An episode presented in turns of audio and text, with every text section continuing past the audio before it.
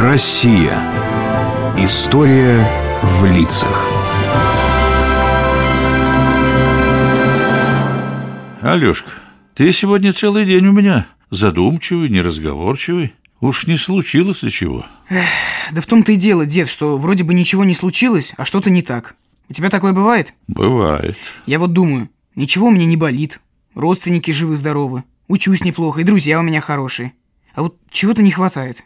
Знаешь, есть об этом замечательные строки у русского поэта Арсения Тарковского. Вот и лето прошло, словно и не бывало. На пригреве тепло, только этого мало. Все, что сбыться могло, мне как лист пятипалый, прямо в руки легло, только этого мало. Понапрасну ни зло, ни добро не пропало, все горело светло, только этого мало. Жизнь брала под крыло, берегла и спасала. Мне и вправду везло, только этого мало. Листьев не обожгло, веток не обломало. День промыт, как стекло. Только этого мало. А почему человеку всего мало, дед? Почему ему нужно что-то еще, чтобы быть до конца счастливым? Счастливым? Знаешь, сын Арсения Тарковского, великий режиссер Андрей Тарковский, однажды сказал, что счастье – это не самое главное в нашей жизни. Есть нечто более важное, чем счастье. Что же может быть важнее счастья? А вот об этом фильмы Андрея Тарковского.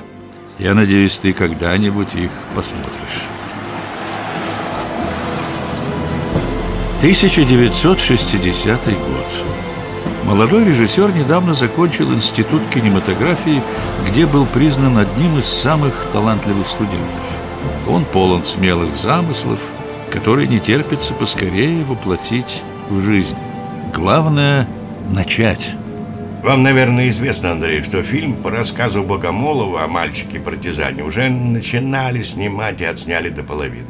Мы отсмотрели материал и э, остановили съемки. Слабо никуда не годится. Да, я тоже смотрел. Действительно, к сожалению, очень слабо. Вот, половина суммы, выделенной на фильм, однако уже истрачена. На оставшиеся деньги надо снять новую картину, причем максимально короткие сроки. Я понимаю, что делает неблагодарный, но другой работы я вам пока не предложить не могу. Хорошо. Я уже решил для себя, что возьмусь за эту картину. Мне это интересно. Но возьмусь при одном условии. Условии? Да. Сценарий будет другой. В нем будут сны мальчика. Сны? Ну, знаете, это кажется уже лишнее. Фильм у нас реалистический о войне и... Каждый ребенок видит сны. Главному герою, Ване, снится та жизнь, которой он лишен. В снах должно быть обыкновенное, счастливое детство, а в жизни та страшная нелепость, которая происходит, когда ребенок вынужден воевать. Без такой поправки я не стану работать. Не станете? Что у вас за плечами? Институт кинематографии, да дипломная короткометражка, за которую вас, кстати, порядком отругали. Наворотили там не пойми чего. И еще диктуете какие-то условия. Может, вам и заработок не нужен? Очень нужен. Но еще нужнее, чтобы моя первая полнометражная картина была моей картиной. Ага, да шут с вами, снимайте ваши сны. Вам же потом за них и отвечать. Перед худсоветом. В 1962 году выходит на экраны первый шедевр Тарковского. «Иваново детство» Фильм о русском мальчике, у которого фашисты убили мать. Мальчик стал партизаном, а правильнее сказать, стал взрослым, несмотря на свои 12 лет. Как он погиб, на экране не показано, но зритель понимает, что он погиб – Фильмов о Великой Отечественной войне к тому времени было уже много. В картине Тарковского поражало то, как режиссер раскрыл эту тему. Так до него еще не делал никто. Светлые Ванины сны, где ему улыбается соседская девочка, где мать еще не убита фашистами, где в тихом лесу кукует кукушка. Эти сны предстают сказкой, чудом, потерянным раем среди мертвых полей, выжженных дотла деревень, среди грохота взрывов и воплей бесчисленных жертв. И вывод напрашивался такой, что самое главное зло войны – это то, что она выжигает душу человека. Этот фильм отправили на Венецианский кинофестиваль, и он получил там одну из самых престижных кинонаград мира – «Золотого льва». А у нас? А у нас, как это часто у нас бывает, все было сложнее. Высокое начальство даже не хотело присваивать Тарковскому первую режиссерскую категорию, которая была ему по-настоящему нужна, и не только из-за того, что стали бы больше платить. Первая категория давала больше возможностей на постановку новых фильмов, давала ощущение, что ты полноценный мастер. При всех своих художественных достоинствах фильм держит в ужасном напряжении. Все слишком реально. Я не уверена, что отечественный кинематограф должен развиваться в таком нервном направлении. А я считаю неуместным это заигрывание с христианскими мотивами. Зачем режиссеру понадобилось снимать уцелевшее изображение так называемой «Богоматери» на стене разбомбленной церкви? Победа в Великой Отечественной войне, победа коммунистических идеалов – и приплетать сюда религию, это знаете... Вот именно! А известно ли вам, что Тарковский грозится снять целую эпопею о каком-то монахе-богомазе, как его, Андрей Рублев? Товарищи, товарищи, ну разве вы не видите, что это огромный талант? Мы умрем, и нас помнить-то будут только потому, что мы имели дело с этим человеком. Ну, давайте не будем портить мнение потомков о нас. Дадим парню дорогу. Ну и будут нас помнить или нет. Это лирика. Но если советский молодой человек, получивший у нас образование, кроме иконописца, героя для своей картины найти не может, это понимание не вызывает. По крайней мере, о первой категории говорить еще рано. Так или иначе, Тарковский приступил к съемкам фильма «Страсти по Андрею», который войдет в историю мирового кинематографа под другим названием – Андрей Рублев. Кто-то называл его заумным за множество долгих кадров без слов, кто-то антирусским – за то, что режиссер честно, без прикрас, показал жестокости и мерзости средневековой Руси.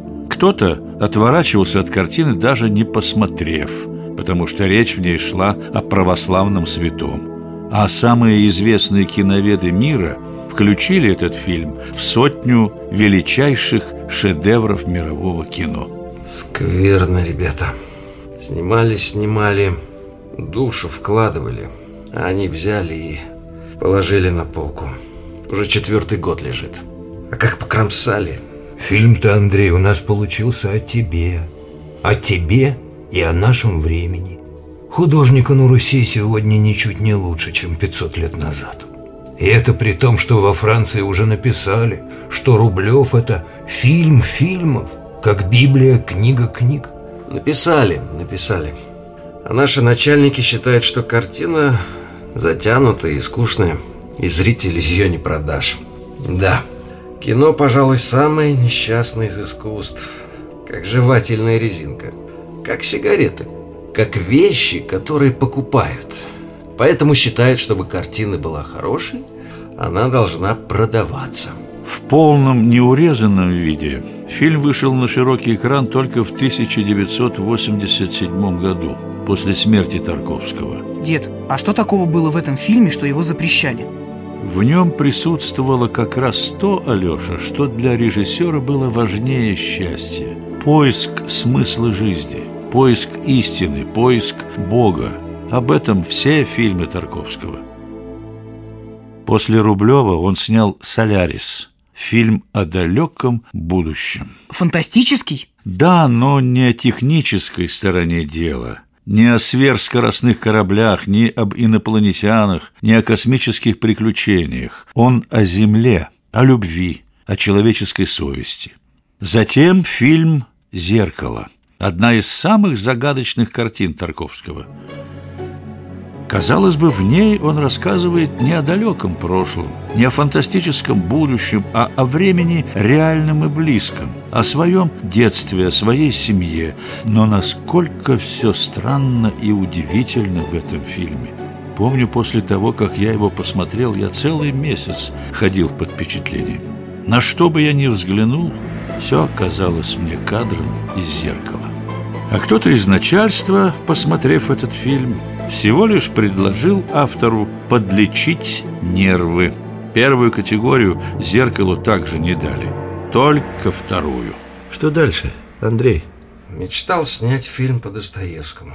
Понимаю, что не дадут. Не дадут. Поэтому снова фантастический сюжет. Вот скажи мне, друг, какое у тебя самое заветное желание в жизни? Чтобы ты снял еще много фильмов, Андрей, и всегда приглашал меня работать с тобой. Брось. Ты бери выше. Как ни крути, кино – это только часть жизни. А чего ты вообще хочешь в этой жизни? Вообще? Ты знаешь, мне кажется, я сам этого не знаю. Чего-то хочу, это точно, но не знаю. Один человек говорит и думает, что его мечта – счастье всего человечества, а на деле оказывается, что ему нужны деньги. Другой говорит, что для него главная семья, а в действительности мечтает только о славе. Если бы нашлась некая комната, в которой сбываются все заветные мечты, и я бы туда вошел, то, возможно, сбылось бы совсем не то, что я считал своей мечтой, а что-то другое. Вот. Быть может, страшное. Вот, вот, вот, вот. Вот именно об этом, об этой комнате. Ты понимаешь, ведь о ней мы будем снимать новый фильм. «Сталкер» – так называется этот фильм – Сталкер – это тот человек, который приводит людей на запрещенную территорию, зону, где находится та самая комната, в которой сбываются заветные мечты человека. Герои, в фильме их двое, останавливаются на пороге комнаты и отказываются войти в нее. Они боятся своих желаний и не понимают их. Но само путешествие по опасной зоне, плечо к плечу со сталкером, многое меняет в их жизни. Сам Тарковский считал этот фильм одним из своих лучших. Я с ним согласен. Жаль, что это был последний фильм, снятый Тарковским в России. Он уехал? Да, он уехал в Италию в 1984 а умер во Франции в 1986 году. За границей он снял еще два фильма «Ностальгия» и «Жертвоприношение». А за границей он был счастлив? Ты ведь помнишь, счастье не главное. Наверное, в России его многие не понимали. Многие сегодня так говорят, но я с этим не совсем согласен. Ему не давали полноценно работать, не давали воплощать свои замыслы. Вот это верно. Но зритель, обычный российский зритель, понимал, что это умное, настоящее кино, которое не заигрывает, не потакает, а делится своей болью, своими размышлениями. Тарковский знал об этом. В своих дневниках он бережно хранил письма от незнакомых людей, которые посмотрели его фильмы и писали ему с благодарностью. Вот, Алеша, жизнь человека, которому, как и тебе, чего-то не хватало в жизни. Плохое ли это чувство? Тоска почему-то неведомому. Думаю, нет. Ведь это чувство заставляет искать, думать, создавать что-то новое. Верно. Заставляет творить. И очень грустно, если ты всегда доволен собой, ничего не хочешь менять и не стремишься к высшей цели. Ведь человек – единственное на земле существо, которому дана жажда совершенства –